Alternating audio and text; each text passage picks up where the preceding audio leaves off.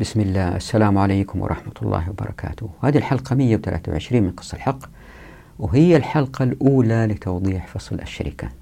هذا الفصل قد يأخذ من 20 إلى 30 حلقة ما أدري حسب المسيرة وإن شاء الله بإذن الله نحاول ننتهي خلال أربع شهور والله أعلم.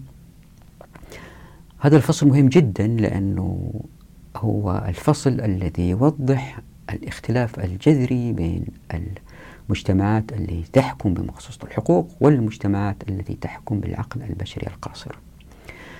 طبعا آه، أي فصل زي ما مر فينا سابقا يتمحور حول آية. هذا الفصل الشركة يتمحور حول قوله تعالى أعوذ بالله من الشيطان الرجيم.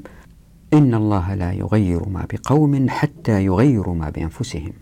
وإذا تتذكروا أيضا أنه في كل فصل كانت في كلمات محورية يدور حولها الفصل. مثلا في الفصل السابق ابن السبيل كانت الكلمتين هي انتشار ازدحام في هذا الفصل هي عبارتين أربع كلمات وهي كفى أم تواكل تذليل أم تسخير.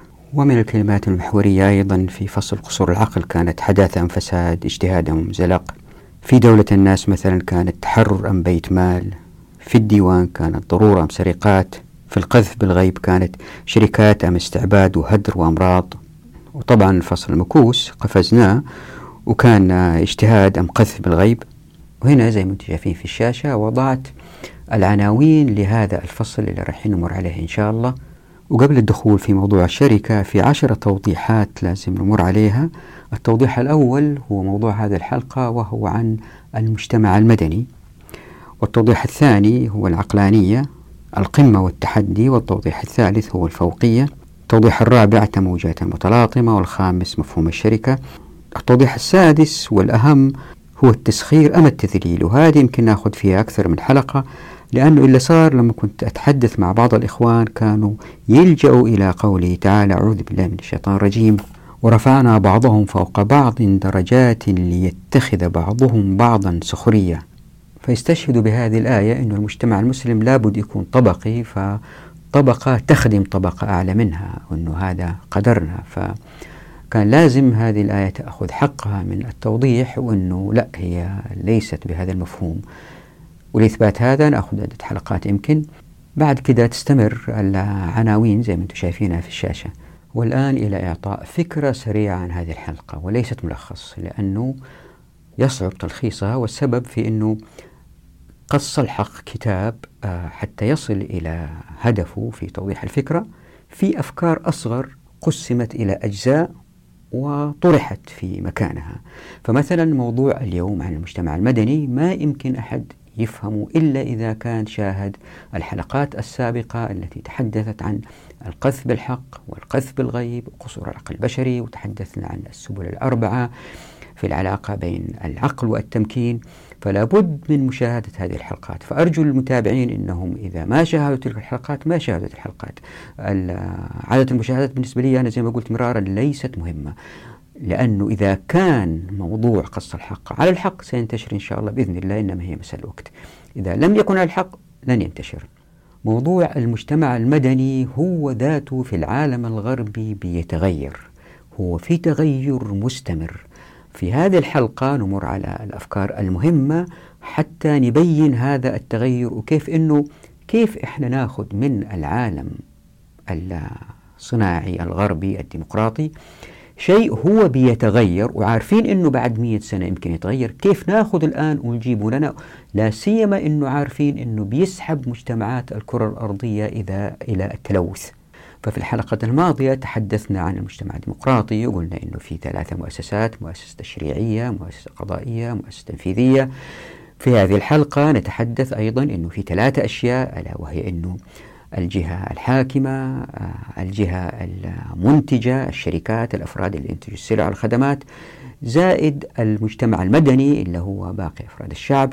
وكيف أنه آه، في العالم الغربي هذا المجتمع المدني من خلال آلاف المؤسسات يحل الكثير من القضايا والإشكاليات في ذلك المجتمع. طبعا صعب أوصف لكم أو أختصر لكم هذه الحلقة يا ريت المهتمين يتابعوها. آه غير المهتمين إذا كانوا مقتنعين أن الشريعة صح ما في داعي يشوفوا هذه الحلقة أبدا. ففي هذه الحلقة أحاول أركز مثلا أنه الحقوق في الشريعة ثابتة لأن هذه الحقوق ثابتة بالقرآن والسنة ما يمكن تتغير غير قابلة للتطوير وهذا لا يعني أنها متخلفة لا لأنها هي الأفضل البشرية ومن الله سبحانه وتعالى الذي يعلم الغيب. إحنا كمسلمين نؤمن فيها. بالنسبة لغير المسلمين نحاول نقنعهم من خلال بعض الأفكار اللي في هذه الحلقة. أنه شوفوا المجتمعات في العالم الغربي اللي هي مجتمعات مدنية هي في صراع دائم وكان يمكن تستغني عن هذا الصراع إن هي حكمت بمخصوص الحقوق. فزي ما الحين تشوفوا إن شاء الله في الحلقة القادمة أنه المجتمع المسلم إن طبق الشريعة سيكون كل مجتمع مدني. ما هو مفصص إلى جهة متسلطة تحكم وجهة تنتج. لا هذه يأتي توضيح إن شاء الله في الحلقة القادمة. لكن في هذه الحلقة كمدخل لموضوع الشركة لأنه موضوع مهم في التنمية.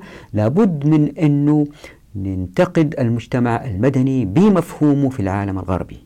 وحتى نفعل ذلك نمر على الكثير من الباحثين ونبين أنه كيف الفكرة يعني بدأت تطور بالتدريج. مثلا نمر على سقراط وأفلاطون وتوماس هوب نظرية العقد الاجتماعي وجون لوك وجان جاك روسو وإيمانويل كانت وهيجل وكارل ماركس وأنطونيو جرامشي هولم أليكسيس دي توكيوفل وإن شاء الله كنا نطقتها صح وايتس جبريل آلموند سيدني فيربا روبرت باتنم جيمس بوكانان أرنولد توينبي فلا بد نمر مرور سريع على كل هؤلاء حتى نبين أنه هذه مسألة متغيرة في العالم الغربي فكيف يمكن الآن هم في مرحلة تغيير وما وصلوا إلى قناعة ثابتة كيف يمكن المجتمعات تشتغل كيف يمكن نأخذ هذا منهم لا سيما أنهم بيسحبوا الكرة الأرضية إلى فساد. بالإضافة إلى أنه بعض الباحثين العرب هو موضوع هذه الحلقة عن الضلال.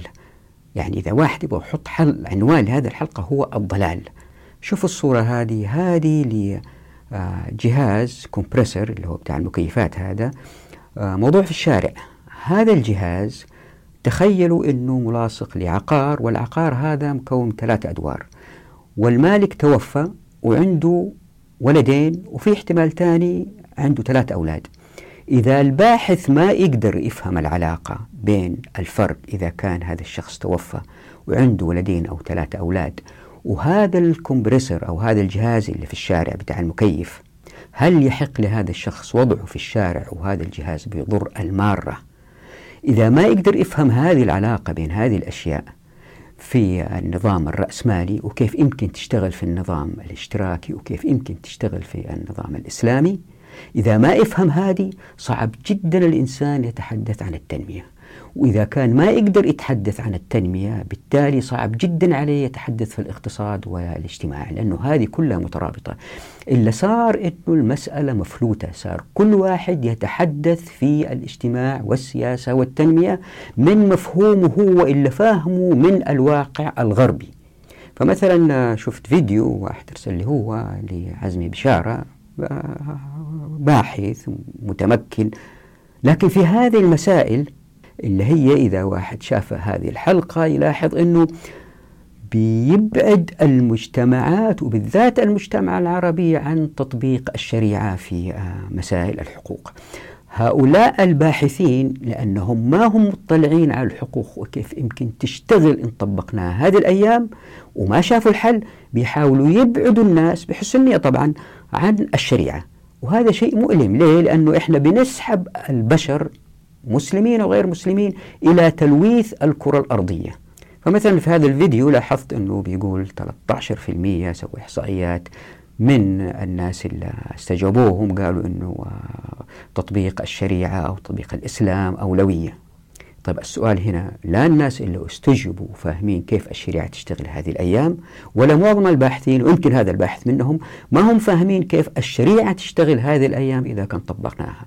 فالمسألة أنه الحقوق مغيبة من أذهان أكثر الباحثين وبالتالي وقعوا في فخ العالم الغربي اللي هو لا زال في بسبب العقل البشري القاصر لا زال بيطور نظرياته. كيف ناخذ هذه النظريات ونجيبها عندنا؟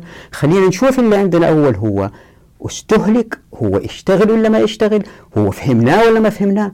بعد كده نبدأ نجيب من العالم الغربي إذا أثبتنا أنه الموجود عندنا ليس أفضل من العالم الغربي. إذا أثبتنا أنه الموجود عندنا في مستوى العالم الغربي نأخذ من العالم الغربي. لما أقصد لما أقول العالم الغربي ما أقصد طبعا الغرب بذاته لا يمكن تكون اليابان بينهم يمكن تكون أستراليا بعد. يعني التفكير هذا الذي طغى على العالم وسحبنا إلى العولمة الآن. وبالنسبة للمشاهدات والمشاهدين المهتمين بهذا التوجه وضعت أسفل الشاشة في صندوق الوصف رابط للمحاضرة في اليوتيوب إلا بيوضح فيها الباحث أنه والله الديمقراطية والأديان العلاقة بينهم ضعيفة أو منتفية ومنها الدين الإسلامي. إذا لأنه الكل الأيام هذه في العالم كله متجه نحو النموذج الذي أوجده العالم الغربي المتقدم ألا هو ديمقراطي. إذا الإسلام يخرج برا في هذه المسألة. وطبعا هذا موضوع مؤلم. لذلك كان لازم أثير هذه المسألة لأنه كتاب قص الحق بيحاول يثبت أنه الأفضل للبشرية الحكم بما أنزل الله حتى نتلافى التلوث القادم. والآن إلى التوضيح. كنت في السابق انتقدت الديمقراطية في فصل قصور العقل البشري والقذف بالغيب. يمكن واحد يخطر على باله يقول جميل هذا طيب نقد الديمقراطية ونقد الرأسمالية وكذا. يمكن هل هو بيدفع نحو المجتمع المدني؟ الجواب أيضا لا. في هذه الحلقة إن شاء الله نتحدث عن المجتمع المدني ونبين أنه المجتمع المدني هو نتاج صراع بين في أي مجتمع؟ في ثلاث أشياء في الحكومة وفي الجهات التي تنتج السلع والخدمات اللي هي الشركات اللي هي قطاع الأعمال الصغير عند الأفراد وما إلى ذلك زي ما أنتم عارفين. وفي الناس اللي هم مش همهم لا دولة ولا قطاع خاص ما هم سياسيين ولا هم آه رجال أعمال. الناس اللي بيشتغلوا في هذه الجهاد المهم هم الشعب. الآن اللي صار أنه ظهرت مؤسسات في هذا الشعب لخدمة المجتمع لخدمة المحتاجين للدفاع عن الأقليات للدفاع عن البيئة والتلوث ما إلى ذلك. هذه المؤسسات هي اللي بتغطي الفراغ هذا إلا ما تقوم فيه لا الدولة ولا القطاع الذي يبحث عن الربح اللي هو الشركات والمؤسسات المنتجة فعندنا جهات تبحث عن الربح وتشتغل للربح وجهات تحاول تنظم باقي هذه الجهة الثالثة. طبعا هذه الدفع في من بعض الباحثين تجاه المجتمع المدني اللي هو تبلور في الغرب من باحثين كثيرين مثل عزمي بشارة وأكثر اللي يفكروا في هذا التوجه. الإشكالية اللي ما بيشوفوها إلا بحاول أوضحها في هذه الحلقة هذه وما تتأكد إلا بمشاهدة الحلقات هذه كلها في فصل الشركة. أنه الطبيعة الإنتاجية في العالم الإسلامي تختلف تماما زي ما راح نشوف فصل الشركة والوصل والوصل عن الموجود في العالم الغربي. فاللي صار أنه برغم أنه هم مدركين أنه المجتمع المدني في تاريخه عبر ظهوره بالتدريج في العالم الغربي تغير في مفهومه آه، كل عدة أجيال تغير في مفهومه بعد الثورة الفرنسية بعد المهم يأتي التوضيح في هذه الحلقة إن شاء الله. برغم كل هذا التغير وصلوا إلى مرحلة الآن بدأ البعض ينادي بجلبها. مجتمعاتنا ما هي مهيئة لهذا الشيء. حتى إن كانت مهيئة مجتمعات لهذا الشيء مثلا مثلا يعني القذافي لما آه ثاروا عليه توقعوا الشباب اللي ثاروا إنه بكل بساطة يغيروا الأمور. آه نسيوا إنه الجنود اللي كانوا شغالين للقذافي أو اولاده أو كانوا آه لهم انتماء معين. بالتغيير لن يتغير هذا الانتماء فجأة. لابد المجتمع يتغير في هذه المسألة. النقطة أنه حتى إن تغيرت مجتمعاتنا العربية وصارت مثل المجتمع الغربي وأتينا بالتركيبة تلك اللي هي آه مجتمعات مدنية وحاولنا نولفها لوضعنا الحالي إحنا بنمشي في نفس الخط الذي يؤدي لتلويث الكرة الأرضية.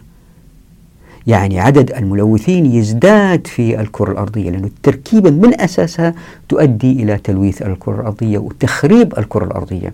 بينما الشريعة تريد منظومة أخرى من الحقوق اللي هي مقصوصة الحقوق تؤدي إلى أن الكرة الأرضية تتزين جيل بعد جيل للأجيال القادمة. اللي صاير الآن مع هذه المجتمعات المدنية الكرة الأرضية بتتلوث جيل عن جيل وتخرب جيل عن جيل للمجتمعات القادمة. فإذا تذكروا أنه قلنا في الحلقات الأولى تحدثنا عن قصور العقل البشري بعدين قلنا أنه الشريعة أعطت الناس المقدرة في الوصول الخيرات أعطتهم التصرف من غير إذن دولة ما في موافقات والدولة في نفس الوقت ما عندها مصادر وما عندها ناس يشتغلوا لها إلا في مسائل محددة سيأتي توضيح فصل الحكم اللي هي العلاقة الخارجية اللي هي آه، بعض الأشياء المحددة. لكن معظم قطاعات النشاطات اللي يقوموا فيها الناس هي بأيدي الناس بأيدي الأوقاف اللي هي أيضا جاية من الناس. فاللي صار أنه أوجدنا مجتمع كان في السابق مجتمع حر متحرر هذا التحرر للأفراد. الآن إذا كان نبغى نسقط عليه الفكر الغربي إحنا بنقيده أكثر وأكثر. طيب واحد يقول لا المسألة تصير فوضى لأنه إذا أطلقنا الناس آه، من غير أنظمة وقوانين تصير فوضى. لا الفراغ هذا اللي يمكن يحدث لأن الدولة ما عندها هذه السلطات وأنه رجال الأعمال والمستثمرين لن يظهروا بهذه القوة لأن الناس متقاربين في الدخل وما يقدروا يسخروا أفراد الآخرين يشتغلوا عندهم. إلا في النادر لن يظهر فراغ مقصوصة الحقوق تغطي هذا الفراغ وهذا اللي نحاول نبينه بكيف أن المجتمعات إن طبقت مقصوصة الحقوق مسلمة أو غير مسلمة تؤدي إلى زيادة إنتاجية زائد رخاء وسعادة من غير تلويث للكرة الأرضية. مفهوم المجتمع المدني في العالم الغربي مر بعدة مراحل من التغيير في المفهوم تغييرات جذرية فزي ما هو معروف وهي اللي رح نشرحها الآن اليوم إن شاء الله زي ما هو معروف أنه أي مجتمع الآن في ثلاث جهات. السلطة الحكومة اللي تحكم اللي تصدر الأنظمة والقوانين طبعا ديمقراطية وغيره. الجهات المنتجة للخدمات والسلع اللي هي السوق الشركات المصانع الأسواق المالية والجهة الثالثة هي الشعب. الشعب اللي يمكن ينظم نفسه آه، في صراع مع الاثنين دول أو في توافق مع الاثنين هذول اللي هم الدولة والجهات المنتجة للسلع والخدمات. فعندنا هذه الثلاثة الأشياء. إذا نظرنا إلى التعريف الأخيرة للمجتمع المدني نجد أنه ما في تعريف واضح محدد. ليه؟ اختلفوا في نظرتهم لهذه المسألة لأنه العلاقات بين الثلاثة هذه الجهات كانت تختلف من مجتمع لآخر فكان التركيز على العلاقات وأكثر من تحديد بالضبط هذه الجهات الثلاثة. آه، طبعا هي مفهوم الجهات الثلاثة زي ما شرحت الآن الكل عارفها لكن بالضبط العلاقات بينهم التي تؤدي إلى آه، تعريف واضح ما كانت موجودة. فمثلا آه، من أهم التعريفات وآخرها ما وضعه مركز المجتمعات المدنية بمدرسة لندن الاقتصاد London School of Economics وهذه جهة معروفة في هذا المجال. فالتعريف يشير إلى أن المجتمع المدني هو حلبة العمل الجماعي المشترك الحر أي دون إكراه والمتمحور حول المصالح والقيم والأهداف المشتركة لأفراد المجتمع. لهذا فإن الأشكال المؤسسية للمجتمع المدني كما يشير التعريف تختلف عن تلك التي للدولة أو للقطاع التجاري ذات الملامح الواضحة. ذلك أن الحدود الفاصلة بين المجتمع المدني والسلطة والسوق حدودا ليست واضحة بل معقدة ولا تتضح إلا بالتفاوض بين القطاعات المختلفة في المجتمع كما يشير التعريف. فالمجتمعات المدنية عادة ما تحتضن مجموعات مختلفة من الأفراد والمؤسسات الفاعلة تتصف بتباينها في الاستقلالية والقوة السياسية والاقتصادية كالجمعيات الخيرية المسجلة والمنظمات التنموية غير الحكومية NGOs Non-Governmental Organizations والجمعيات المحلية والتجارية والمنظمات النسائية والدينية والجمعيات المهنية والنقابات العمالية والحركات الاجتماعية Social Movements. وما شابه من منظمات أو تجمعات تعكس اهتمام أو قيم الأفراد المكونة للجماعة. لاحظوا من هذا اللي ذكرته أن صلاحيات هذه المؤسسات المدنية ما تتشكل إلا من خلال صراع في الغالب إلا من خلال صراع مع السوق أو مع الحكومة. وأفضل مثال على كده النقابات. نقابات العمال مثلا في إنجلترا مثلا هي دائما كانت في صراع مع أصحاب رؤوس الأموال ومع الدولة. ريجان مثلا آه، فرتك هذول اللي كانوا يسيروا الطيارات air traffic controllers فارتكهم وبعضهم حاول يستقيل وبلهم استقيلوا. فدائما في صراع وتتذكروا مثلا جماعة الجرين بيس هذولي المنظمات اللي هي تدافع عن البيئة كانت تركب السفن الصغيرة الصغيرة الزوارق الصغيرة وتروح حول السفن الكبيرة اللي راح تصيد أو كذا وتحاول تحاربها. فتشكلت آه، حقوق حقوق آه، لأن هم ما ينظروا المسألة, المسألة مسألة حقوق من مقصوصة الحقوق لا. الحقوق عندهم تتبلور مع الزمن بناء على من آه، يتحرك أكثر يتحرك أسرع ويصل إلى السلطة أو يؤثر في السلطة.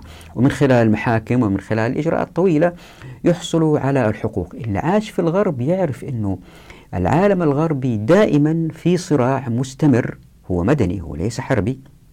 صراع مستمر بين الأفراد آه صراع سلمي لكن ما يخليهم يناموا. آه زي مثلا تذكروا الانتخابات بين الحزب الجمهوري والديمقراطي في أمريكا مثلا. فالمؤسسات هذه المدنية هي في صراع دائم للحصول على حقوق أكثر. طبعا الآن مثلا واحد انظر إلى ألمانيا فيها آلاف المؤسسات المدنية هي مستقرة وماشية. إذا نظر لها في هذا الحقبة من التاريخ لكن إذا نظر لها في حقبة أكبر يجد أنه في تغيير دائم مستمر في حقوق هذه المؤسسات يعني ما في استقرارية. واللي يزيد الوضع صعوبة في إيجاد تعريف للمجتمع المدني هو أنه إذا الواحد حاول يدرسها على مجتمعات مختلفة كثيرة. فبعد دراسة أكثر من خمسين مجتمعا أتت منظمة التحالف العالمي لمشاركة المواطنين أو ما يعرف بسيفيكوس بالتعريف الآتي. المجتمع المدني هو النطاق أو الحيز خارج الأسرة والحكومة والسوق حيث يتضافر الناس لدفع مصالحهم المشتركة. وزي ما أنتم شايفين وبرغم وضوح هذا التعريف إلا أنه تعريف مطاط ويفترض ضمنا أن هناك سلطات للدولة والسوق ثم يترك للمجتمع المدني الفائض من صلاحيات قوى الحكومة والسوق. أي الفائض من قوى موظفي الدولة ورجال الأعمال. وهذا بالطبع سيؤدي للصراع بين قطاعات الحكومة والسوق من جهة والناس من جهة أخرى. طبعا بالتأكيد بعض رجال الأعمال أو رجال الدولة يكونوا مشاركين في وقت فراغهم كأفراد في المؤسسات ذات الطابع المدني. طبعا هذا التعريف بهذه التركيبة يؤدي للصراع بين قطاعات الحكومة والسوق من جهة والناس من جهة أخرى. ما ننسى أيضا أن قطاعي السوق والحكومة هما دائما في صراع مستمر زي ما هو معلوم. الإشكالية هي فين بين الباحثين؟ لأنهم يمكن درسوا الشريعة بس ما هم عارفين كيف تطبق على أرض الواقع المعاصر اللي يختلف عن أيام السلف أو لأنهم بعضهم ما درسوا الشريعة أبدا وما هم قادرين يشوفوا الحلول التي تأتي بها الشريعة. نظروا للعالم الغربي وأفكاره اللي جاية منه آه، وكأنها يعني هي الأفضل.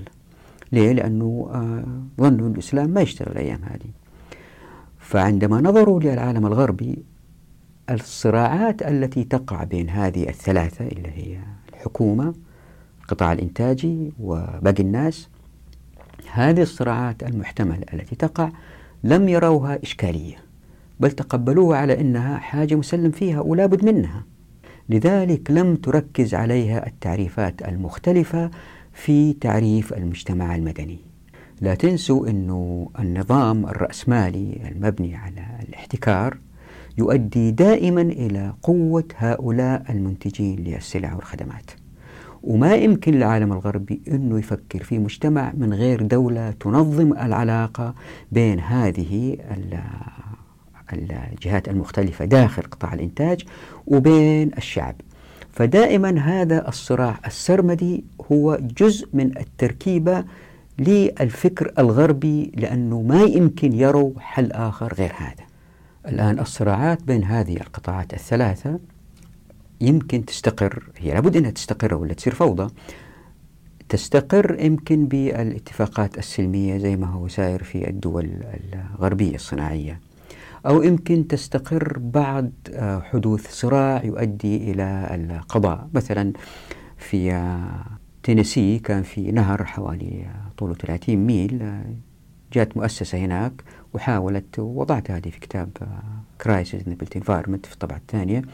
وجاءت بعدين مؤسسة فيدرالية تريد بناء سد وإيقاف هذا الماء وتحويله لهذا السد. طبعا الناس اللي تضرروا واحتجوا وجاءت المنظمات المدنية اللي هي آه، للحفاظ على الحياة البيئية للحفاظ على المستوطنات والناس اللي هم يبغوا يحموا البيئة والسكان المحليين سووا منظمات للدفاع عن حقوقهم وحاولوا إيقاف هذا السد. ورغم أنه في أنظمة كثيرة من الحكومة الفيدرالية ومن الحكومة المحلية لكن السد استمر وانبنى برغم أنه المسألة وصلت إلى ال Supreme Court يعني أعلى جهة قضائية في الولايات المتحدة الأمريكية. مع ذلك تم بناء هذا السد. وإذا لم تستقر هذه العلاقة لا بالاتفاق السلمي ولا بالقضاء قد يلجأ الناس إلى التقاتل فيما بينهم زي ما هو حادث مثلا في بعض الدول الأفريقية. وبالذات يزداد الوضع سوء إذا كان المجتمع في سني شيعي في كردي تركي في مثلا سلفي قومي في توجهات مختلفة. اللي يصير إنه في نوع من عدم الاستقرار في المجتمع. وطبعا هذا الحل الذي اعطونا هو إنه في مجتمع مدني هو الحل الأمثل لشيء هو من الأساس فاسد، من الأساس خربان، ليه؟ لأنه في مجتمع طبقي والأبواب مغلقة في الموارد والموافقات والمعرفة فظهر الاحتكار وظهرت الطبقية التي أدت إلى هذا الإفراز لهذا المجتمع الذي يحتاج المجتمع المدني حتى نفهم هذه المسألة خلينا نمر فكريا على التغيرات التي ظهرت في المجتمع المدني. أو بالأحرى المفروض أقول في مفهوم المجتمع المدني. يمكن التغيير الجذري لمفهوم المجتمع المدني حدث مرتين. مرة بعد الثورة الفرنسية ومرة ثانية بعد سقوط الشيوعية. لكن عموما المفهوم السائد هو أن المجتمع المدني هو المجتمع الذي يوظف السياسة من خلال القوانين للتحكم في الصراعات التي قد تقع بين المواطنين حتى لا يضر أحدهم الآخر. وهذا المفهوم كان مرادف لمفهوم المجتمع الصالح الذي لا ينفصل عن الدولة. فسقراط مثلا ذهب إلى أن حل الصراعات المجتمعية عن طريق الحوار العام بعقلانية للوصول أو للكشف عن الحقيقة هو الأمثل. لاحظوا هنا بدأ العقل يحل محل أي دين أو أي مصدر للحقوق يأتي من جهة أخرى غير العقل. أما أفلاطون فقد ذهب إلى أن الدولة المثالية هي ذلك المجتمع العادل الذي يسخر فيه الأفراد أنفسهم للصالح العام ويمارسون مهامهم المدنية بحكمة وشجاعة وعدالة بحيث يؤدي كل فرد منهم ما هو مناسب له من دور. لقد كان مفهوم المجتمع الصالح الذي يتسم بالعدل والنظام محور جدل المفكرين الكلاسيكيين. يعني ما اهتموا ذلك الوقت بالتمييز بين الحكومة والمجتمع المدني بقدر اعتقادهم أن الدولة تمثل شكلا مدنيا للمجتمع. وبهذا فإن المدنية تعني تحديد الخصائص المطلوبة من المواطن الصالح. وهذا يأتي من اعتقادهم أن البشر بطبيعتهم عقلانيون لدرجة تمكنهم جميعا كجماعة من تشكيل مجتمعهم الذين ينتمون إليه. وبهذا فإن الناس ضمنيا قادرون طوعا على الحراك كجماعة لما فيه صالحهم وسلامتهم. تذكروا الحديث عن التشابك المقيت في فيديوهات القذف بالغيب؟ شوفوا العقل البشري القاصر كيف يتجرأ يعني هذا أرسطو ولا أفلاطون ذاك الوقت كان في أديان. كيف تجرأ ورفض الدين ومن عقله القاصر بينظر لمجتمع قديش كبروا في أفراد لهم أهواء في ملوك في حكام في إقطاعيين في كل هذه في أراضي مختلفة في بيئات مختلفة في حضارات مختلفة بعقلهم القاصر نظروا. لكن آه، التنظير شيء والواقع ذلك الوقت كان شيء آخر. كانت هذه الدول اليونان أو الرومان كانوا يستعمروا الحضارات الأخرى.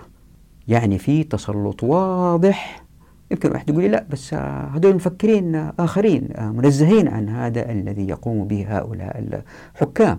الجواب هو بالطبع. طيب إذا كان أنت ما أنت مقتنع اللي بيسوها الحكام؟ على الأقل لما تنظر شوف الأديان إيش قالت.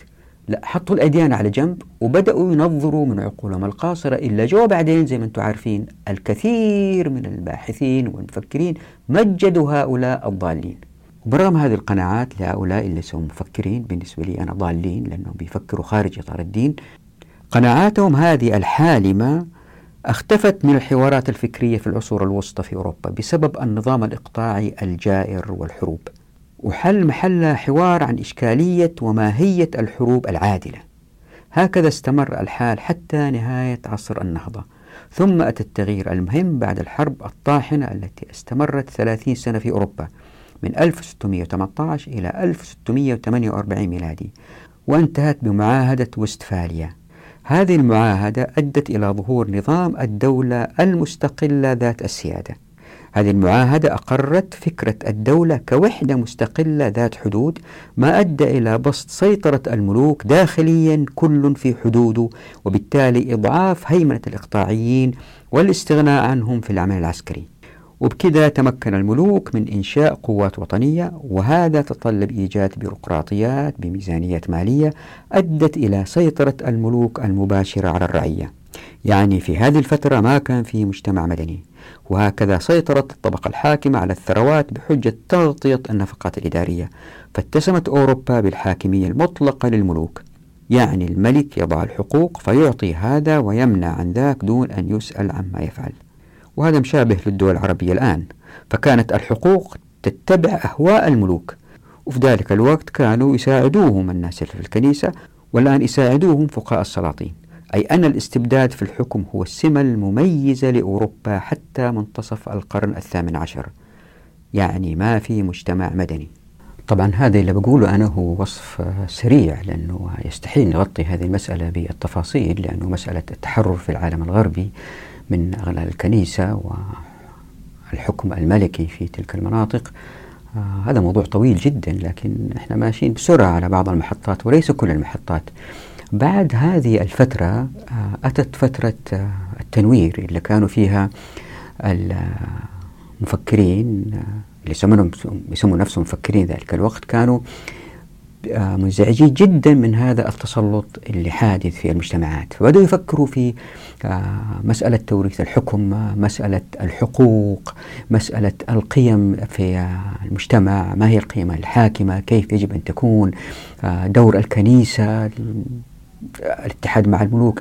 بدأت تظهر هذه الأسئلة لأن هؤلاء الباحثين بدأوا يروا الظلم الواقع على المجتمع وما كانوا راضين باللي ساير فأين يذهبوا لأنه ما يرجعوا للأديان ما في حل غير أنهم يذهبوا إلى العقل. عندها العقل لأن يعني العقول مختلفة بدأت تظهر التذبذبات في إيجاد الحلول للوضع اللي هم ورطانين فيه من هذا التسلط الكامل اللي هو باتفاق بين الكنيسة والحكام. فبدأ دور العقل يأخذ حيز أكبر في إيجاد الحلول لهذه المسائل بالابتعاد عن الدين أكثر وأكثر. الباحثين في العالم الغربي بعد اللي شافوه من هذه الحروب الدامية وبعدين آه، بعدها تسلط هؤلاء الملوك اللي صار إنه بدأوا يفكروا في المسألة ولاحظوا إنه في العلاقات الطبيعية اللي هي علاقة الإنسان مع أسرته مع عشيرته مع كذا وإنه في علاقات ثانية بدأت تظهر اللي هي علاقات آه، آه، يحتاجها المجتمع علاقات اقتصادية علاقات سياسية وهذه العلاقات تستحدث وليست موروثة. فبدأت تظهر فكرة آه، نظرية العقد الاجتماعي. وهذه النظرية أو social contract theory تحدت بالطبع النظريات القائمة في ذلك الوقت. مثلا نادى توماس هوبز بالحاجة للدولة القوية للحفاظ على مدنية المجتمع. فبالنسبة لهوبز أنه الدافع للبشر للحركة هو مصالحهم الذاتية زي ما هو معروف واللي قد تتعارض أحيانا فيما بينها. وعندها فإن الكل قد يكون ضد الكل كما يحدث في الطبيعة أحيانا. يعني زي الغابة زي الحيوانات يعني الكل يهجم على الكل. لذلك لابد من إيجاد قانون وإيجاد وسيلة للحفاظ على سلوك الأفراد. وحتى لا يقع هذا الوضع المتسم بالعزلة والفقر والوحشية لابد من وجود آليات للحفاظ على المجتمع مدنيا من الفوضى. يعني الجمع بين العقلانية والمصالح الذاتية ستؤدي إلى استسلام الناس لسلطة مشتركة عليا هي الحكومة. وبالنسبة للوضع السياسي في إنجلترا وإنجلترا مهمة في هذه المسألة جون لوك وهذا منظر مشهور كانت له وجهة نظر مماثلة لما ذهب إليه هوبز ففي فترة الثورة المجيدة التي اتسمت بالصراع بين الحق المقدس للتاج الملكي زي ما يقولوا هم وبين الحقوق السياسية للبرلمان نادى لوك بصياغة نظرية عقد اجتماعي تتصف بصلاحيات محددة للحكومة في ظل مجتمع قوي يعني بدأ تحجيم دور الدولة بالظهور بقوة. وكانت قناعة لوك أيضا أن البشر يعيشوا حياة غير مطمئنة زي ما في الطبيعة بسبب الصراعات التي قد تحدث من أطماعهم ومن طموحهم. لهذا رأى اجتماع الناس للتوقيع اتفاقا على إيجاد جهة تحكمهم. وفي الوقت ذاته نادى لوك برأيه القائل بأن هذه الجهة الحاكمة قد تنقلب وتصبح جهة متنفذة إن لم توضع لها المواثيق اللازمة. لهذا وضع لوك ميثاقين بالتزامات متبادلة. الميثاق الأول أو المعاهدة الأولى هي إنصياع الناس للسلطات العامة المشتركة أي الحكومة التي لها سلطة سن وتطبيق القوانين. والميثاق الثاني يحدد القيود التي ستفرض على الحكومة فليس للحكومة حق تحديد الحقوق الأساسية للناس. ومن هذه الحقوق كما ذهب لوك الحفاظ على حياة الناس وحريتهم وملكياتهم. هذا بالإضافة أن على الدولة أن تعمل ضمن حدود القوانين المدنية والطبيعية. لاحظوا أن هذه الأفكار لهوبس ولوك أدت إلى أنه نعيش بسلام في ظل دولة بس لكن ما في حركيات أو آليات تبين كيف هذا الشيء يتم. طبعا الواضح في ذهن أي واحد أنه من خلال الأنظمة والقوانين. طيب الأنظمة والقوانين هذه كيف تسن؟ طبعا يقول لك برلمانات هؤلاء إيش؟ أفراد. يبحثوا عن المصلحة العامة. طيب هؤلاء لما يبحثوا عن المصلحة العامة وعلى فرض أنهم عرفوها ترى تذكروا في الحلقات الأولى من قصر العقل البشري تحدثنا عن آه الآيات التي تتحدث أنه لا يمكن للعقل البشري أنه يرى المستقبل. قل إن ربي يقذف بالحق علام الغيوب. تذكروا هذه الآيات سبع آيات في آخر سورة سبع هذا الذي حدث الآن طيب أنتم آه قلتوا للناس نضع ميثاق عشان الدولة تحكم. ولاحظوا أنه في هذه المرحلة ما كان في تمييز بين مجتمع مدني وحكومة. كانوا يعتقدوا أن الاثنين شغالين مع بعض. هذا أدى إلى أنه الفكر الغربي يعتمد أكثر على العقل ويبتعد عن الأديان. ليه؟ لأنه الآليات التي آه، آه، تحول هذه الرؤى إلى واقع تحتاج تطبيق وبالتالي نحتاج إلى الأنظمة والقوانين. طبعا هذا التمهيد أدى إلى أنه بعض مفكري عصر التنوير اقتنعوا بأن البشر يستطيعون تحديد مصيرهم لأنهم عقلانيين وبالتالي لا حاجة للسلطة المطلقة للسيطرة عليهم. فمثلا أعتقد كل من جان جاك روسو وهو ناقد لمفهوم المجتمع المدني وإيمانويل كانت أن الناس يحبون السلام وأن الحروب هي بسبب الحكومات المستبدة في الحكم. فبالنسبة للتنويري كانت فإن هذه الرؤية ضمان للحد من الحروب لأنه مصلحة فرد حاكم لن تتمكن من الطغيان على مصلحة الجماعة. بعد كده أتى هيجل وغير هذا المفهوم للمجتمع المدني إلى مفهوم ليبرالي أو تحرري حديث مبني على مفهوم المجتمع التجاري بدلا من مؤسسات الدولة القومية الحديثة آنذاك. شوفوا كيف المفهوم للمجتمع المدني يتبلور بالتدريج. فالمجتمع المدني بهذا المنظور هو المجتمع الذي يلبي حاجات الأفراد وملكياتهم الخاصة أي أن المجتمع المدني ظهر في حقبة محددة لخدمة الرأسمالية. هذه مسألة مهمة. طبعا هيجل ما كان يرى هذا ذلك الوقت لأنه ما رأى سعير الشركات الكبيرة هذه التي بدأت تسيطر على العالم. يعني المجتمع المدني ظهر لخدمة حقوق الأفراد والملكيات الخاصة. ولهذا وبالنسبة لهيجل المجتمع المدني يعكس تناقضات لقوى داخلية. فالمجتمع المدني ولأنه يخدم مصالح الرأسماليين قد يكون نظاما لا يحقق التساوي بين الناس. لهذا لابد من المراقبة المستمرة على الدولة للحفاظ على قيم وأخلاقيات المجتمع كإيجاد التساوي بين الناس. يعني الدولة تراقب والدولة تراقب. فالدولة بالنسبة لهيجل هي أعلى ما يعكس القيم والأخلاق. ولهذا فلا بد للدولة كنظام سياسي المقدرة والسلطة لتصحيح أخطاء المجتمع المدني. يعني دور الدولة بدأ ينتفي وبدأ يرجع الآن مرة ثانية. شايفين التذبذب؟ بعد كده أتت رؤية تتحدى إلا وضعه هيجل. في واحد اسمه توكفيل قارن فرنسا المستبدة بأمريكا الديمقراطية ووصل إلى الاستنتاج بأن الموازنة بين النظام المدني والاندماج السياسي للناس كأنه يوازن بين حرية الأفراد ومركزية السلطة. وبالتالي المنظور إلى وضعه هيجل للواقع الاجتماعي تداعى أمام رؤية توكفيل اللي ميزت بين المجتمع السياسي والمجتمع المدني. بدأ هنا يظهر بوضوح التمييز بين المجتمعين. من هنا دخل كارل ماركس. وطور فكرته بأن المجتمع المدني هو القاعدة التي تدعم قوى الإنتاج والعلاقات الاجتماعية المؤدي إليها. أما المجتمع السياسي فهو الهيكل الأعظم لهما. لهذا فإن الرأسمالية ما هي إلا تجسيد لمصالح الطبقة البرجوازية في المجتمع المدني. وطبعا أنتم عارفين كارل ماركس وكيف أفكاره طارت بعد وفاته بتبني جماعات لهذه الأفكار وظهرت طبعا دول مثل الاتحاد السوفيتي والصين. وبكذا الواحد يقدر يقول الدولة صارت هيكل أعظم تجسد مصالح الطبقة الأقوى أو البرجوازية. فالرأسمالية إذا تحافظ على هيمنة هذه الطبقة الأقوى. يعني ماركس بهذا رفض الدور الإيجابي اللي تلعبه الدولة في منظور هيجل فما ذهب إليه ماركس هو أن الدولة لن تستطيع أن تكون محايدة بل هي تحت سيطرة الطبقة البرجوازية لتحقيق مصالحهم. بعد كده جاء واحد اسمه أنطونيو جرامشي وحاول تغيير هذه النظرة السلبية للمجتمع المدني. فهو اعتقد بأنه لا تزامن أو لا توافق بين المجتمع المدني والهيكل الاقتصادي الاجتماعي للدولة أي أنه وضع المجتمع المدني في التركيبة السياسية الأكبر للمجتمع. وبهذا فإن غرامشي أظهر دور المجتمع المدني كمساهم حضاري وعقائدي فاعل في الحفاظ على تجانس واستمرارية الرأسمالية. يعني بدل إظهار المجتمع المدني كإشكالية كما ذهب ماركس غرامشي جادل بأن المجتمع المدني هو الساحة لإيجاد شتى الحلول للمجتمع. هنا وافقه كل من مفكري اليسار الجديد ومفكري الليبرالية الجديدة. فمفكري اليسار الجديد. رأوا أهمية دور المجتمع المدني في الدفاع عن الشعب ضد الدولة وقوى السوق بطريقة ديمقراطية. بينما مفكري الليبرالية الجديدة اعتبروا المجتمع المدني كجهة فاعلة لمجابهة كل من الشيوعية والحكومات المتسلطة.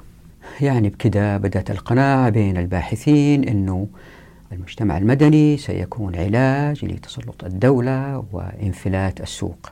وبكده ازدادوا انغماس في إعمال العقل البشري في إيجاد المنظومات الحقوقية التي يسير عليها الناس. وما هم عارفين أنهم بيستدرجوا والله أعلم بالتدريج لتلويث الكرة الأرضية ولإيجاد فساد في المجتمعات بسبب هذه الطبقية أنه في ناس يستعبدوا برغم أنهم أحرار في القيم في السكر والزنا وما إلى ذلك لكن هم مستعبدين اقتصاديا. فتأملوا الآتي. ثم أخيرا ظهرت مفاهيم ما بعد حداثية post-modern للمجتمع المدني. فأول ما ظهرت بين المعارضين السياسيين في مجتمعات الاتحاد السوفيتي المنحل وفي أوروبا الشرقية في الثمانينات من القرن الماضي. فبدأ مفهوم المجتمع المدني يأخذ محل المجتمع السياسي. ثم في التسعينات ومع ظهور المنظمات غير الحكومية والحركات الاجتماعية الجديدة على مستوى عالمي مع انتشار قيم العلماء بدا مفهوم المجتمع المدني يأخذ مركزا اساسيا في هيكلة ما يسمى بالعالم الجديد. هذه إن شاء الله يأتي تفصيلها في فصل الفصل والوصل. نتحدث عن علاقات بين الأفراد والمؤسسات والدول وكيف تغيرت مع العلماء. فاتفاق واشنطن في التسعينات الذي وضع شروطا للقروض التي يقدمها البنك الدولي وصندوق النقد الدولي للدول النامية. وضع ضغوطا على هذه الدول لتقلص من نفقاتها على حساب خصخصة الخدمات ما أدى لتغيير الهيكلة السياسية والاجتماعية في هذه الدول. وهذا بدوره أثث في الجدل حول حجم دور المجتمع المدني في الدولة. هكذا أصبح المجتمع المدني وكأنه دواء لكل داء. ليحل محل الحكومة في تقديم الخدمات. لدرجة أن بعض الباحثين مثل هولم وصفوا هذه الحالة الساخرة وكأنها إيجاد للحلول السحرية بتوظيف المجتمع المدني. ثم في أواخر التسعينات ولعدم تمكن المجتمع المدني من الحراك كما هو متوقع منه وبسبب تنامي الحركات المناهضة للعلماء وبتحول الكثير من الدول إلى النظام الديمقراطي ظهرت التساؤلات عن مدى دور المجتمع المدني في الديمقراطيات التي تحرر الأفراد. وهكذا عادت النظريات التي تبحث في المجتمعات المدنية فيما بعد الحداثة إلى مواقف حيادية ولكن بتمييز واضح بين دراسة مظاهر المجتمع المدني في المجتمعات الغنية وبين تلك التي تدرس الدول النامية. وفي كلتا الحالتين فقد نظر الباحثون للمجتمع المدني على أنه مجتمع يكمل الحكومات أحيانا ويكافحها باتزان أحيان أخرى ولكن لا يحاول إلغاء دورها. هكذا كما قال وايت أصبحت الحكومة أو الدولة شرطا للمجتمع المدني. ومن الباحثين اللي يهتموا بدراسة العلاقة بين المجتمع المدني والمجتمع السياسي جبرايل ألموند وسيدني فيربا. هذول الاثنين قالوا إنه دور التثقيف السياسي أمر حيوي للمجتمع الديمقراطي. يعني لازم نثقف الناس بالحقوق والديمقراطيه وما إلى ذلك. فهذه المنظمات اللي اشتغلوا فيها الناس تطوعا أوجدت عندهم نوع من الوعي والمسؤولية. ولأنه عندهم وعي ومسؤولية راح يحسنوا الاختيار عند التصويت وبالتالي يشاركوا في العمل السياسي وبالتالي رايحين يحاسبوا السلطات. فهذه المنظمات غير السياسية في المجتمع المدني زي ما قال روبرت باتنم هي حراك حيوي للديمقراطيات. فهذه المنظمات التي تبني الثقة والقيم الاجتماعية المشتركة بين الناس راح تنتقل هذه القيم بالتأكيد لعالم السياسة. وهذا يوحد المجتمع من خلال تفهم الناس للتداخلات بين أجزاء المجتمع ومصالح أفراده. لكن ضد هذا ظهرت دراسات تؤكد أنه من الناس العاملين في قطاعات المجتمع المدني منهم من حصل على نفوذ وتسلط دون أن ينتخبهم أحد أو يعينهم أحد في منصب حكومي. وفي باحثين رأوا أيضا أن المجتمعات المدنية ولأنها مرتبطة بالديمقراطية لابد أن تكون ذات صلة بالقومية والوطنية. ومن الباحثين من حاول تطبيق مفاهيم المجتمع المدني لحماية الحياة الاجتماعية من رياح العولمة التي ما فتئت تتأثر بالشركات والمؤسسات الكبرى عابرة القارات. يعني المجتمع المدني أصبح أداة في أيدي البعض كجماعات أو أفراد أما لخدمة مصالحهم أو للذي يعتقدوا أنه هو الصواب لمصلحة المجتمع بعقلهم القاصر. بعد كده ظهر تعبير الاقتصاد الدستوري واللي يعني وصف وتحليل العلاقات المتداخلة بين القضايا الدستورية وكيفية عمل الاقتصاد في إطار الدستور. يعني التركيز هنا صار على الاقتصاد في الدستور. وأول من استخدم هذا التعبير هو الاقتصادي الأمريكي جيمس بوكانان واللي حصل على جائزة نوبل سنة 1986 لتطويره لهذه الفكرة. بالنسبة له الدستور الموضوع لخدمة عدة أجيال يجب أن يتأقلم ليواكب القرارات الاقتصادية العملية لتحقيق التوازن بين مصالح الدولة والمجتمع المدني ضد مصالح الأفراد وحقوقهم الدستورية كالحرية الشخصية والسعادة الشخصية. لاحظوا التغيير كيف؟ فالاقتصاد الدستوري يدرس مثلا كيفية توزيع الثروة بطريقة ملائمة. طيب كيف يتم هذا الكلام؟ عقل بشري قاصر. ومنها مثلا الإنفاق الحكومي على السلطة القضائية. وزي ما أنتم عارفين هذه مسألة متروكة بالكامل للسلطة التنفيذية في كثير من بلدان العالم النامي. وهذا راح يأثر في موازين القوى. ليه؟ في دول العالم الثالث السلطة القضائية تخضع للسلطة التنفيذية فتضيع الحقوق. وفي الدول العالم المتقدم صناعيا برغم استقلال القضاء لأن أبواب التمكين مقفلة في الموارد والموافقات والمعرفة والقانون يدور في فلك هذا الإقفال. ظهر الاحتكار الذي أدى إلى الطبقيات والتي أدت إلى زيادة الاستهلاكية باستعباد الآخرين والذي سيؤدي وأدى إلى تلوث الكرة الأرضية. زي ما أنتم شايفين الأيام هذه أمطار غير متوقعة حرارة غير متوقعة في كندا وما إلى ذلك. طبعا هنا لازم نميز بين وسيلتين تؤديان للفساد القضائي. الدولة من خلال منحها للامتيازات للعاملين في القضاء حتى القضاة يمرروا القرارات اللي يبغوها المسؤولين. وهذا واضح زي ما هو صاير مثلا الآن في مصر. والفساد الثاني زي ما هو معروف يأتي من القطاع الخاص اللي يمكن بعض الملاك للأعمال يرشوا القضاة. وهذا أيضا منتشر في بعض الدول الصناعية لكن في معظم دول العالم الثالث. وهنا في مسألة يأتي توضيحها إن شاء الله في فصل الفصل والوصل والبركة أنه حتى يكون القطاع الخاص في وضع يؤدي إلى أعلى أداء ممكن لابد أنه تكون في شفافية تامة في السوق وفي حرية حركة لهؤلاء الأفراد.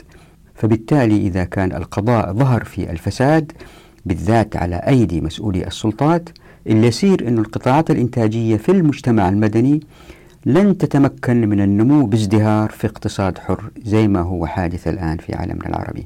وإلى حد ما هذا الكلام صحيح زي ما راح نشوف إن شاء الله في فصل الفصل والوصل. أيضا إلى حد ما صحيح في الدول الصناعية فالشفافية ليست تامة أبدا. هنا تأتي أهمية استخدام الاقتصاد الدستوري بسيادته على قوانين التنمية الاجتماعية. ليه؟ لأنه من دون هذه السيادة يعني سيادة الاقتصاد الدستوري راح يصعب بناء هيكل للفصل الحقيقي بين السلطات داخل أي نظام وفي أي قانون وطني. لأن الاقتصاد الدستوري مسيطر. فما في الفصل الذي يحتاج السوق حتى يكون بكفاءة أعلى. فعند استخدام معايير الاقتصاد الدستوري في وضع الميزانية العامة للدولة وبالإضافة للشفافية التي تضفيها الاقتصاد طبعا هذا الذي يرنو إليه لكن في الواقع لن يحدث هذا لأنه في تدخل. طبعا اللي يقولوه الداعمين لفكرة الاقتصاد الدستوري أن استخدام هذا التوجه في الاقتصاد سيعين على تطبيق القانون الواضح للجميع. ويقول أيضا أن النظام القضائي إن تحلى بمنظومة فعالة للفصل بين المختلفين في المحاكم في المجتمع المدني وبالذات عند إسراف الدولة في الإنفاق أو عند ضبط الإنفاق على المشروعات المعتمدة. هذه الآلية ستصبح المفتاح الأهم لنجاح المجتمع المدني في أدائه. هذا اللي يقولوه هم مؤيدو الاقتصاد الدستوري. وهناك نظرة أخرى للمجتمع تحدثنا عنها سابقا ونقدناها أنه المجتمع في ثلاثة مجموعات. مجموعة تشرع ومجموعة تفصل في القضاء ومجموعة تنفذ. هذه الثلاثة المجموعات زي ما تحدثت سابقا ونقدتها وقلت أنه أهم كان النقد عليها هو أنه المجموعة اللي هي تشرع لأنها بتستفيد من الواقع اللي ماشي ومن التجارب الماشية المبنية على الأخطاء البشرية والصدامات بين البشر آه، يسموها بريسيدنس اللي هي السوابق يعني النوازل القضائية السابقة تتراكم ومنها يبدأوا يطوروا الأنظمة والقوانين اللي عندهم اللي هي تأتي بعد التغيير في التشريع. الآن لما يتغير التشريع والأنظمة والقوانين تتغير معناته الحقوق بتتغير. يعني المجتمع الصناعي أو أي مجتمع يتبنى هذه الأفكار هو دائما في تغيير للحقوق. يعني الحقوق ما هي مستقرة.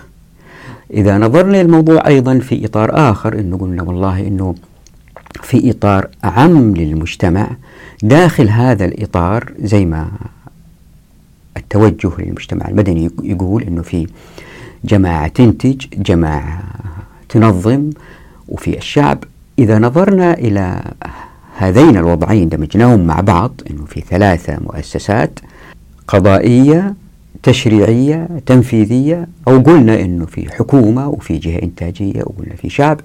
إذا نظرنا إلى هؤلاء مع بعض ففي جميع الأحوال نلحظ أنه في مسارات مختلفة داخل المجتمع الناس بيمشوا فيها. فالناس اللي اشتغلوا في العسكرية هم آه، مسيرين بالسياسيين. الناس اللي يشتغلوا في القطاع الخاص هم تحت إمرة رجال الأعمال. في جميع الأحوال في نوع من الهيمنة من جهة على أفراد آخرين. ففي جميع الأحوال أفراد المجتمع موجهين مسيطر عليهم مهيمن عليهم. يعني ما في حرية. إحنا نشوف الحرية في السكر والزنا والأشياء هذه لكن في الواقع هم في جميع الأحوال أوجدوا الأغلال التي تقيدهم. وهذه اللي تكلم عليها فوكو وأثارها بشدة في هذه المسألة أنه يبغوا يثوروا على العقلانية وما هم عارفين يروحوا فين.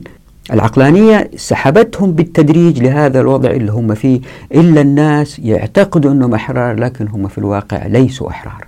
وهذا يتطلب لأنهم ليسوا أحرار تكتل الناس في جماعات آه، تجمعهم مصالح مشتركة. لذلك الحل الآن الموجود في المجتمع المدني أنه في آلاف المؤسسات والجمعيات اللي تتحرك داخل المجتمع لحل مشاكل المجتمع هو أفضل حل لهم الآن مقارنة بالملكيات اللي كانت أيام أوروبا الأولى أيام كان فيها استعباد ما إلى ذلك. هم الآن في وضع جيد جدا لكن هذا على حساب تلويث الكرة الأرضية مع استعبادهم. هم مستعبدين يحسوا أنهم أحرار لكنهم مستعبدين. لكن مع تطبيق الشريعة إيش اللي بيصير؟ اللي بيصير أنه لأنه الموارد والموافقات والمعرفة للجميع والجميع لهم أخذها. الجميع متحرر فالأفراد لأنهم متحررين والحقوق واضحة ما تتغير. لاحظوا أنا أقول الحقوق تتغير باستمرار. هنا الحقوق واضحة ما تتغير مهما تكتلوا الناس وحاولوا يغيروها لن يستطيعوا ليه؟ لأنها من الله سبحانه وتعالى من الرسول ومن الرسول صلى الله عليه وسلم. ولأنها ثابتة ومعروفة والكل عارفها لمئات السنين وإن شاء الله لآلاف السنين إلا بيصير إنه ما حد راح يحاول يتكتل عشان يغيرها. وبالتالي اللي بيصير إنه الطريقة الوحيدة حتى الناس يتكتلوا ويعيشوا بسعادة هي التكتل حول المنتجات. فيبدأوا يتجمعوا كشراكات آه، كأفراد مع بعض آه، واحد ينتج سلعة صغيرة وجماعة تنتج سلعة أكبر. وهي موضوع هذا الفصل الشركة. تبدأ التكتلات تأخذ نمط إنتاجي. اللي بيصير أنه لأنه هؤلاء بينتجوا عندهم فائض مالي وهذا الفائض المالي يريدوا يستثمروه يمكن في أعمال الخير يمكن في بناء مدنهم بناء حاراتهم. إلا بيصير أنه ستظهر بعد ذلك التكتلات اللي هي يمكن نسميها جمعيات مؤسسات اللي يكون هي حرة زائد زائد عندها موارد كثيرة وقوية لأن الدولة عندها موارد قليلة وفقيرة. عندها سيظهر المجتمع المدني الأمثل الذي يليق بالبشرية يليق بالإنسان إلا الله سبحانه وتعالى خلقه عزيز كريم. لا تنسوا أنه زي ما مر فينا في فصل ابن السبيل أنه موارد الكرة الأرضية أكثر من كافية وأنه للناس زي ما شفنا في فصل الخيرات ألحق في حيازتها وتصنيعها وبيعها. لا ننسى أيضا لأنه الموارد أكثر من كافية وأنه الشريعة وضعت مسارات مختلفة بعضها تحدثنا عنها وسيأتي البعض في فصل فصل الوصل. هذه المسارات تجعل الناس ينطلقوا في الكرة الأرضية من غير ما يتصادموا لأنه ما في أنظمة وقوانين تحكمهم لأنهم تحت مظلة لا ضرر ولا ضرار حديث الرسول صلى الله عليه وسلم. وبالتالي الناس لما ينطلقوا في مسارات مختلفة ولأنه الخيرات كثيرة لن يتصادموا لأنهم لن يتنازعوا على الموارد ولا على الأماكن ولا على الموافقات. الكل بينتج. بالتالي النفوذ السياسي المتوقع من الدولة للسيطرة على هؤلاء الناس يخف جدا ليه؟ لأنه هم أساسا ما بيتخانقوا حتى يوصلوا القضاء أولا ثانيا لأنهم أعطوا الحقوق من الله سبحانه وتعالى. ما في سلطة تنفيذية تقول لهم سووا أو لا تسووا. بالتالي القوة السياسية التي في قبضة الحكومة التي من خلالها تقول ها في مصلحة عامة هنا في مصلحة عامة هنا إحنا نقول لكم سووا كذا. لا إذا تسوي كذا يصير كذا هذا ما في. ليه؟ لأنه الحقوق قصت من الله سبحانه وتعالى. في هذه الحالة يتحرر الأفراد من التبعية للدولة في الأشياء اللي هي تؤدي إلى تقييدهم وإلى إقلال الإنتاجية. هذا من جهة. من جهة ثانية تتذكروا دائما في الحلقات الماضية كنت أقول الشريعة تحاول زيادة نسبة الملاك في المجتمع بفتح الآفاق في إحياء الأراضي الدولة دائما دخلها قليل زي ما شفنا في آيات الصدقات والفيء والغنائم. نحط الأفكار هذه كلها مع بعض أنه ما في نفوذ سياسي ما في تسلط زائد أفراد بعدد أعلى ما يكون من الملاك في المجتمع هؤلاء الناس المتمكنين الوسيلة الأمثل لهم حتى يعيشوا بصفاء هو أنهم يتكتلوا مع بعض وتكتلهم هذا نحو الإنتاج للحاجة اللي يحبوها. تذكروا في فصل ابن السبيل قلنا أنه في أهل الحضر وأهل الوبر أنه قلنا في ناس دائما يتنقلوا. التصنيع يحتاج نوع من الاستقرار. الجماعة التي هي هاجرت إلى منطقة وجدت آه خامات تصنعها أو وجدت مصانع هي تحبها وبتشتغل فيها هؤلاء الناس عندما يستقروا هؤلاء المستقرين الأجيال الجديدة التي تأتي ستهاجر إلى هذه المنطقة أو من هذه المنطقة إلى أخرى أو سترحل لمناطق جديدة للبحث عن الخيرات والمعادن. فالأمة في هجرة هجرة هجرة استقرار هجرة هجرة هجرة استقرار. هذا يؤدي إلى زيادة الإنتاجية. ليه؟ لأنه الناس مع الهجرة وقعوا على الأشياء اللي يحبوها وعندما يقع الإنسان على الشيء اللي يحبه زي قلت مرارا وتكرارا الناس يكونوا مبدعين أكثر ومنتجين أفضل.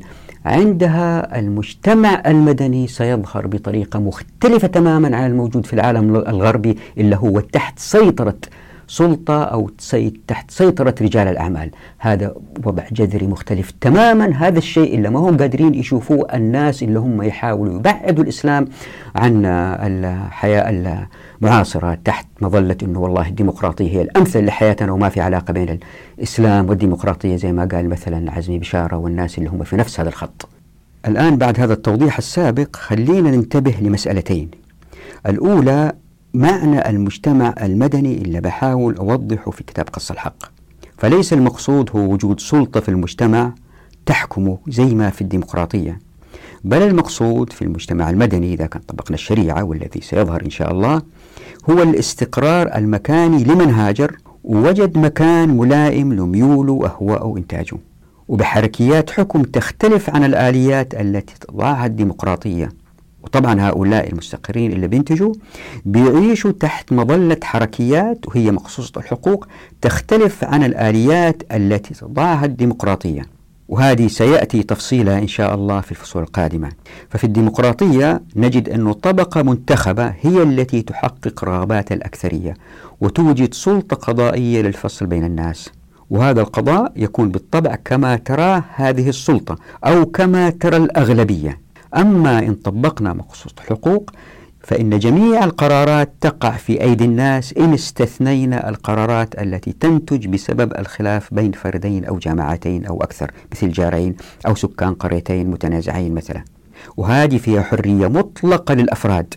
ليه؟ لأنه حتى هذه القرارات اللي تنازعوا عليها الأفراد لها مبادئ وضعتها الشريعة لتقص من خلالها الحقوق.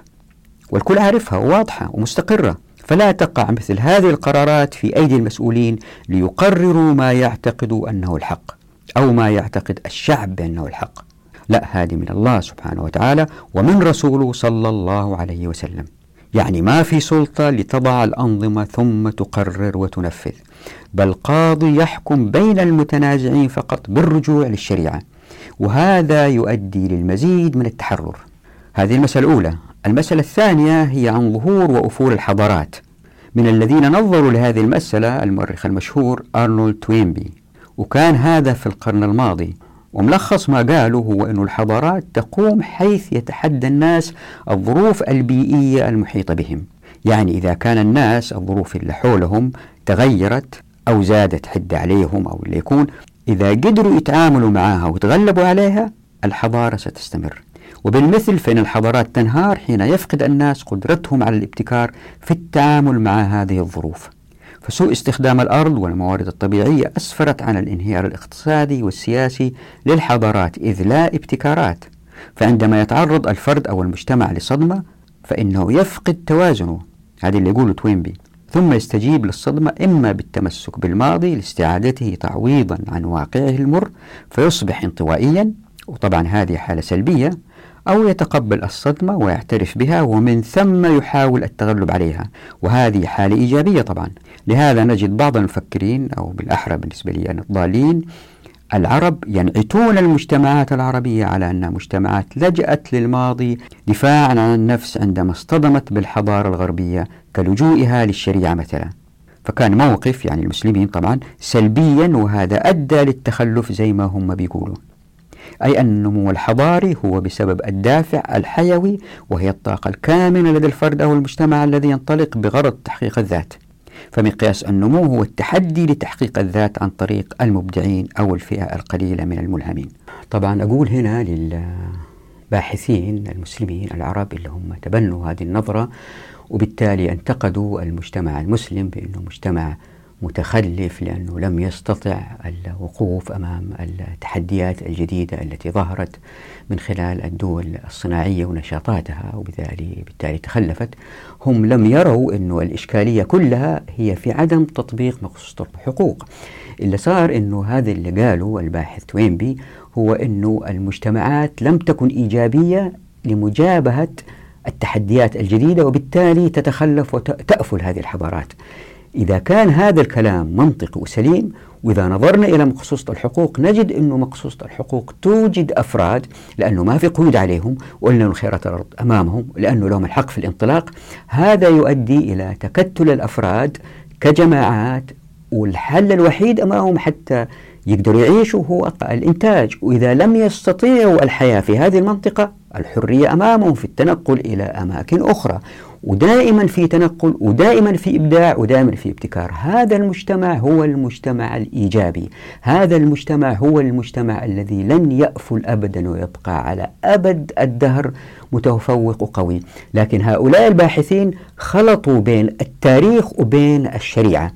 نظروا للتاريخ الذي لم تطبق فيه الشريعة في مراحل مختلفة وأدى إلى التخلف.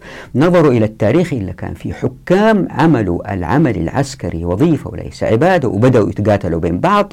نظروا إلى كل هذا التراكم من التخلف الذي لم يطبق الشريعة وبالذات مقصود الحقوق. نظروا لهذا ورموه على المسلمين. هناك فرق بين عدم تطبيق الشريعة وفرق بين الشريعة ذاتها اللي إن شاء الله إن كان طبقناها تبقى الأمة دائما عزيزة.